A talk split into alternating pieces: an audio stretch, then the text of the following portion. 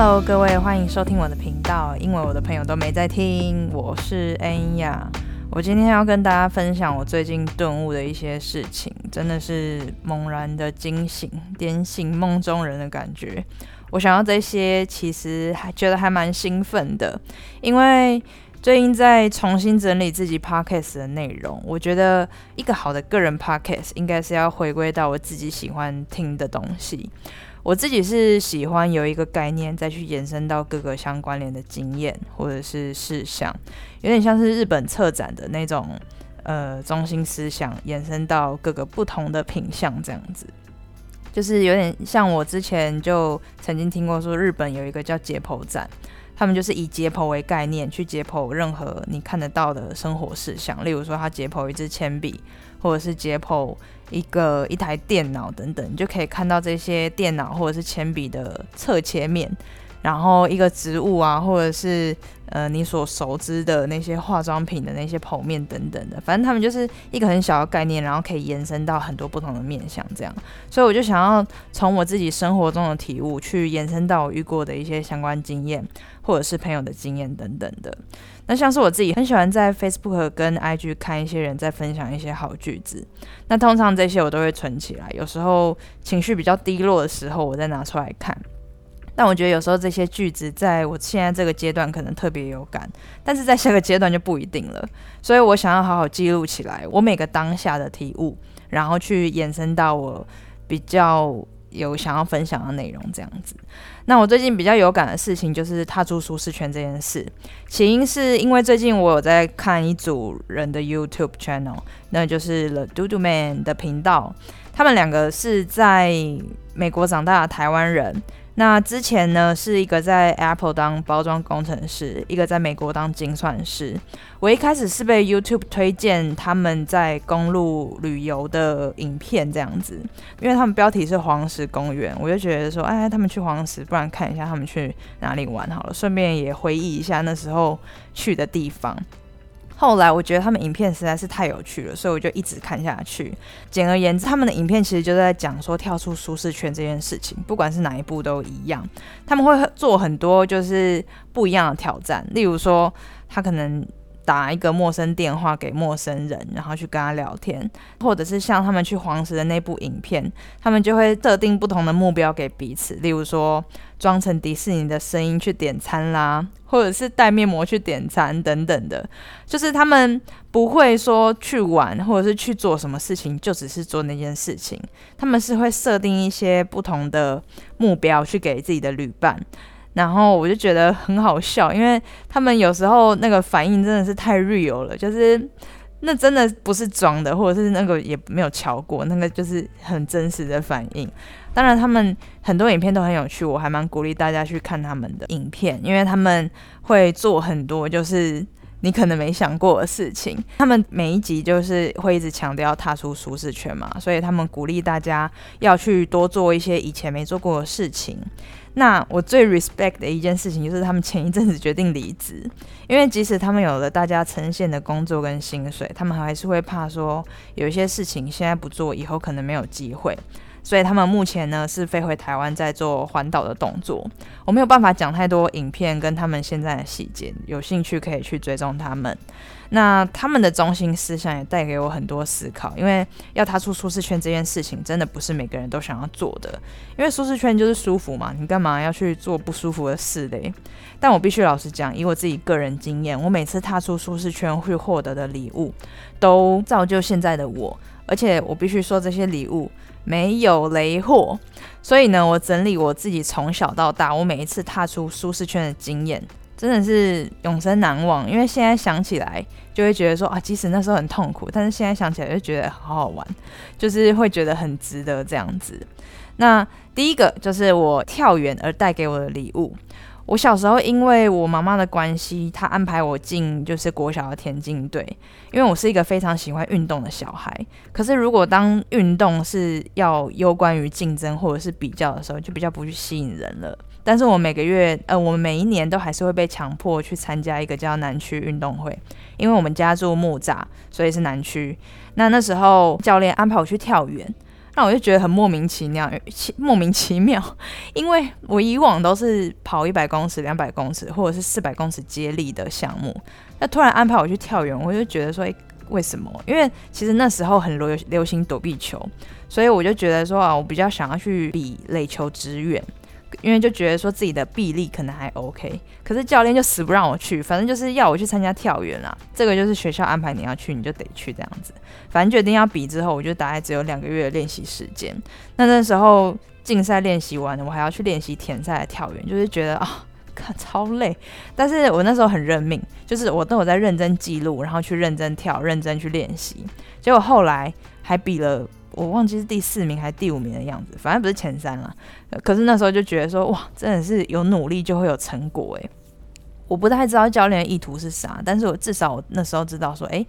我知道了，我只要有努力就会有一些成果这件事。那至少。可是我并不喜欢跳远这件事情，我没有那个意愿要继续跳。但我至少知道说，啊，至少我试过了，我发现我不喜欢，那我也觉得 OK，因为至少那时候我就知道说，诶，我喜欢什么，我不喜欢什么。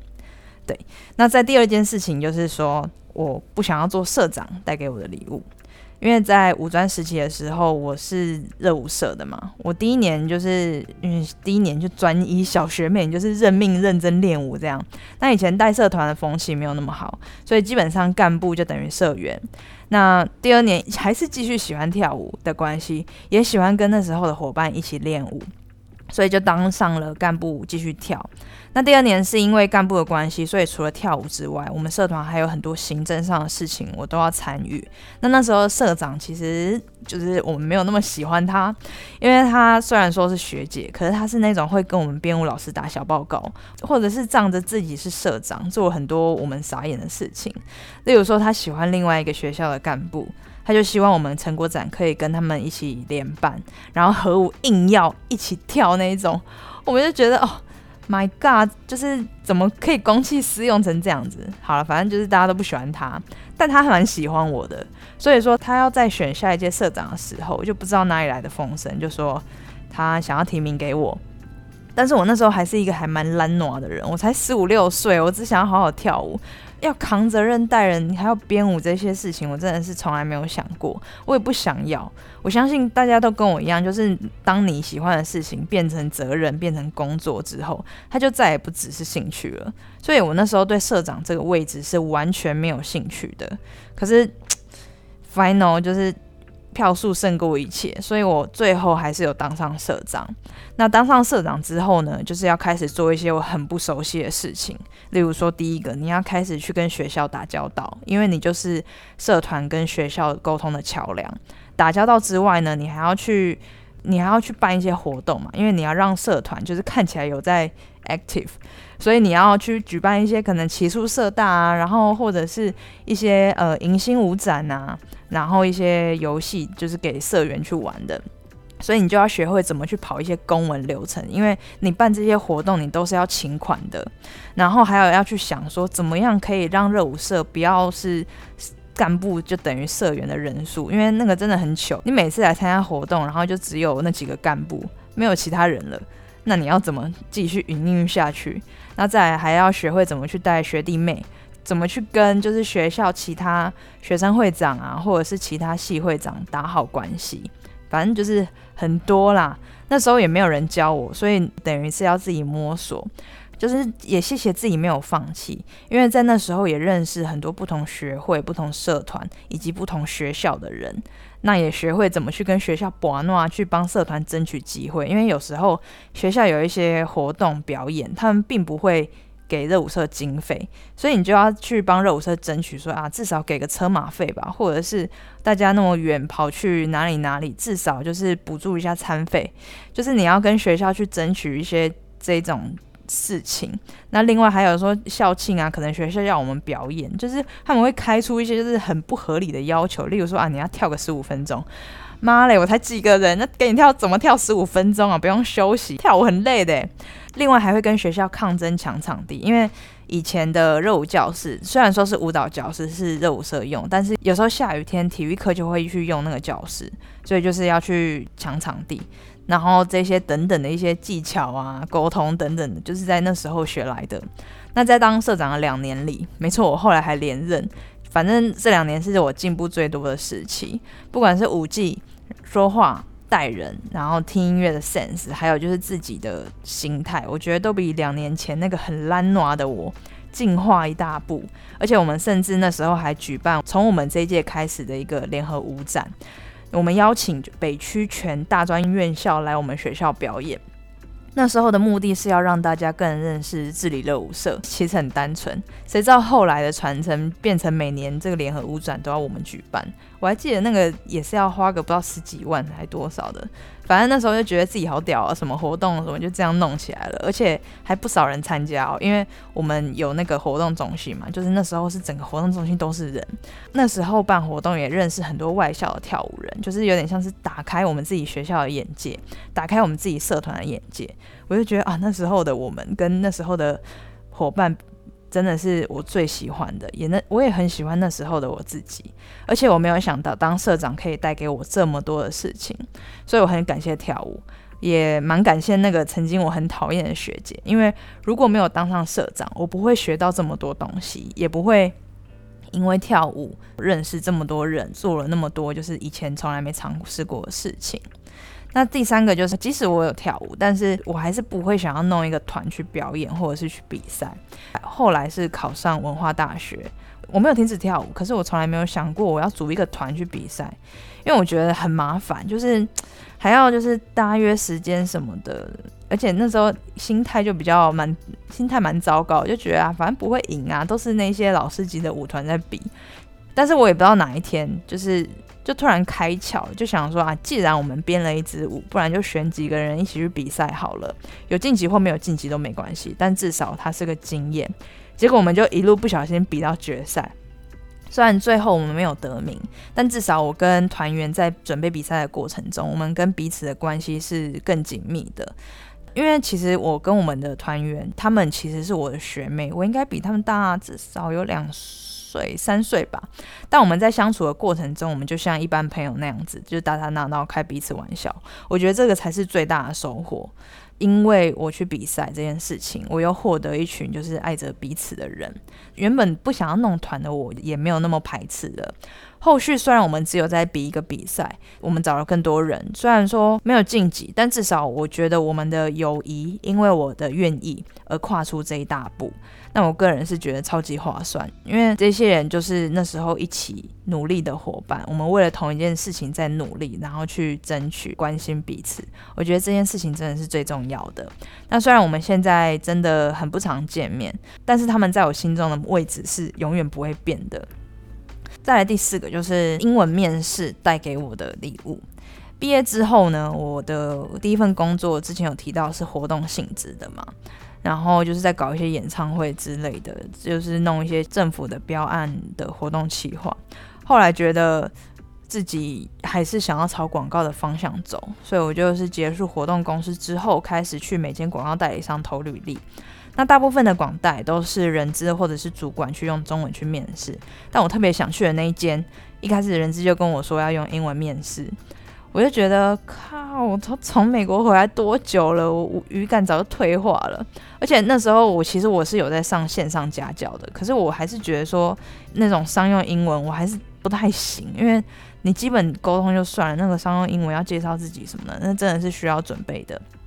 反正我觉得很惨嘛，所以我就犹豫了很久，到底要不要去这个面试。那想一想之后就觉得说啊，算了，反正。最多就是没有过嘛，没有过就去其他家试试看啊，就硬着头皮上了。整体表现其实我有点忘记，但是那时候人资就很客气，就说啊还行啦，其实你的英文程度这样子就够了。我当下有松一口气，就想说啊机会应该大很多。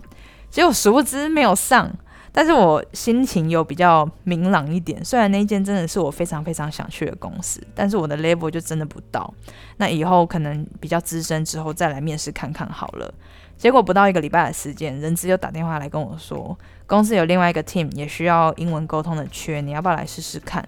那时候就想说啊，反正都去过了，再去看看也没有关系。结果就上了。那后来的结果，想当然尔，大家也知道，我被垫得很惨，就是很痛苦的那几个月。但是我也因为那些痛苦，我获得一群共患难的伙伴。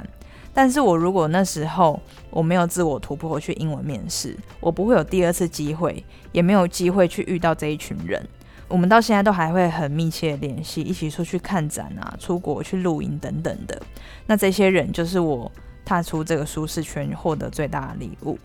那再来就是接手一个万恶客户带来的礼物。那之后就像刚刚所讲的，第一个广告代理商离职之后，我又去了另外一家广告代理商。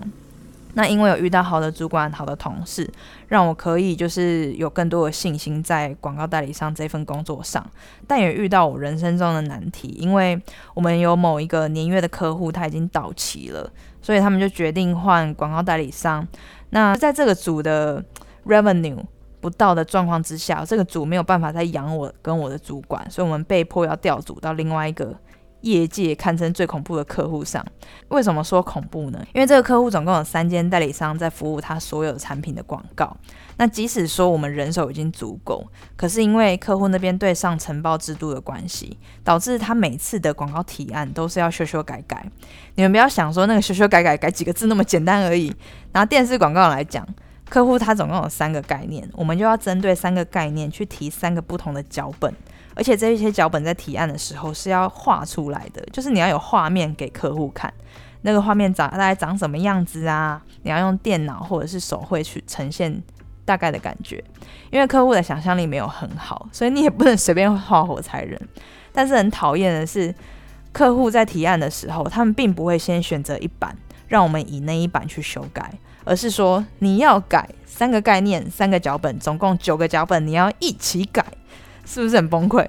你现在去数你们看得到那些电视广告的画面，总共有几个画面，我们就要画几个。而且第一关过了，第二关如果有意见改了之后，我们还是要从第一关开始过。那这个广告提案总共要过三关，我们过了之后才能进执行。所以那时候就觉得说啊，早知道这个客户接了之后就不会有睡觉的时间，但是就想说算了。反正也不是第一天没睡觉，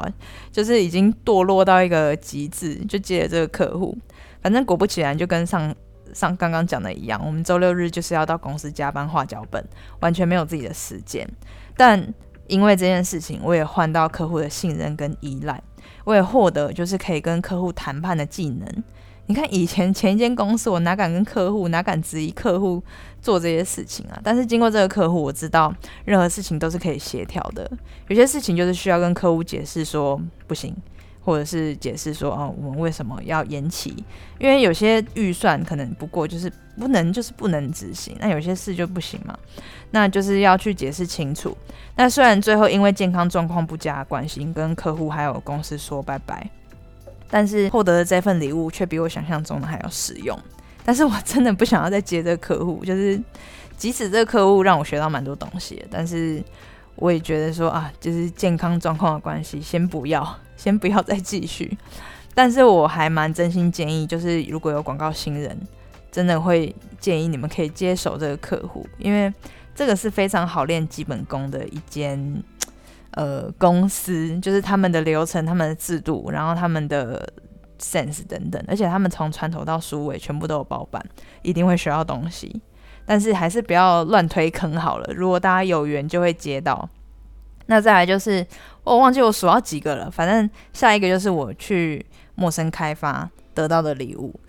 因为。我以前从以前到现在，我是非常不喜欢去打给陌生人，然后重点是你打给人家就算了，你还要去推销人家东西，你还要叫人家买你的东西，就是我不喜欢做陌生开发这件事情，因为连你自己都不喜欢接到这种电话，你还要做这件事情，反正我。那时候就觉得哦，我要做我自己最讨厌的事情，而且我脸皮这么薄，自尊心这么高，我每天还要打四十通这样的电话，而且还要忍受被挂的那种丢脸的感觉。反正一开始就是抱持了这种想法，就讲电话、挂电话都很怕被同桌的人听到。而且也很怕自己讲的很唠塞，就是或者是听起来很容易令人家皱眉，因为你第一次讲这种陌生电话，你一定是要有个稿去放在旁边，就是说啊，你好，我是谁谁谁，然后现在在哪个公司，让我看到你们的，从哪里看到你们的广告，然后觉得你们做怎样怎样怎样，就是要去给他们一些建议等等的，反正就是很怕就是主管会听到我在讲这种很落塞的电话啦。但还好，我的主管跟我的同事他们都还感觉是还蛮了解我个性的，就会直接在下班的时间或者是在我打电话前先帮我演练，然后先帮我模拟。那那时候我才知道说，哦，原来那些让人想挂电话的人，就是你们讲的不够好。你一直滔滔不绝讲你想要讲的事情，就是只是为了要凑描述跟通数。因为我知道有一些电话开发的工作，你就是一天可能要打一百通，你只要打那一百通，你就可以拿多少钱这样子。但我觉得这根本就行不通，因为真正的沟通是要你一来我一往的，你要去透过问对方问题去获得更多的资讯。然后你脑袋要快速运转，说哦，他可能会想要听到什么样子的内容，那进而让他掏钱去买你的产品。那在这边就不多讲业务开发的技巧了，这个真的要自己磨练。因为如果讲太多，这真的会很像直销 podcast。反正呢，就是我又再一次挑战我自己不喜欢的事情，就是电话开发。那我回头去想，我自己为什么会不喜欢？因为我就是不想让别人这样对我嘛。可是后来就随着你签的单越来越多，然后金额也越来越大笔，让我知道说说话这件事情真的很重要，而不是你一直讲你要讲，而不是你一直讲你要讲的。透过电话，对方是看不到你的人，也看不到你的表情的，所以在没有跟你交情的情况之下，他当然可以挂你电话，因为在他手头上可能比你重要的事情太多了。那用什么方法让他从愿意听你讲到愿意掏钱出来签约，真的是一大学问。为了不让这个频道听起来像直销 podcast，这部分先跳过。反正这个能力也造就我更知道如何要察言观色，也可以让我在不同客户的个性底下就是游刃有余。而且发现我在做这件事情的时候，其实我并不会讨厌自己，因为我是真心相信我是在跟客户聊天。那也因为这样，我可以很有自信的去跟客户闲聊，或去做有信心的开发，打给完全不认识的陌生人，也不会觉得很尴尬。所以因为这件事情，我又觉得说，哦，我迈出一大步，而且我也获得更多，就是在职场上能生存的技巧。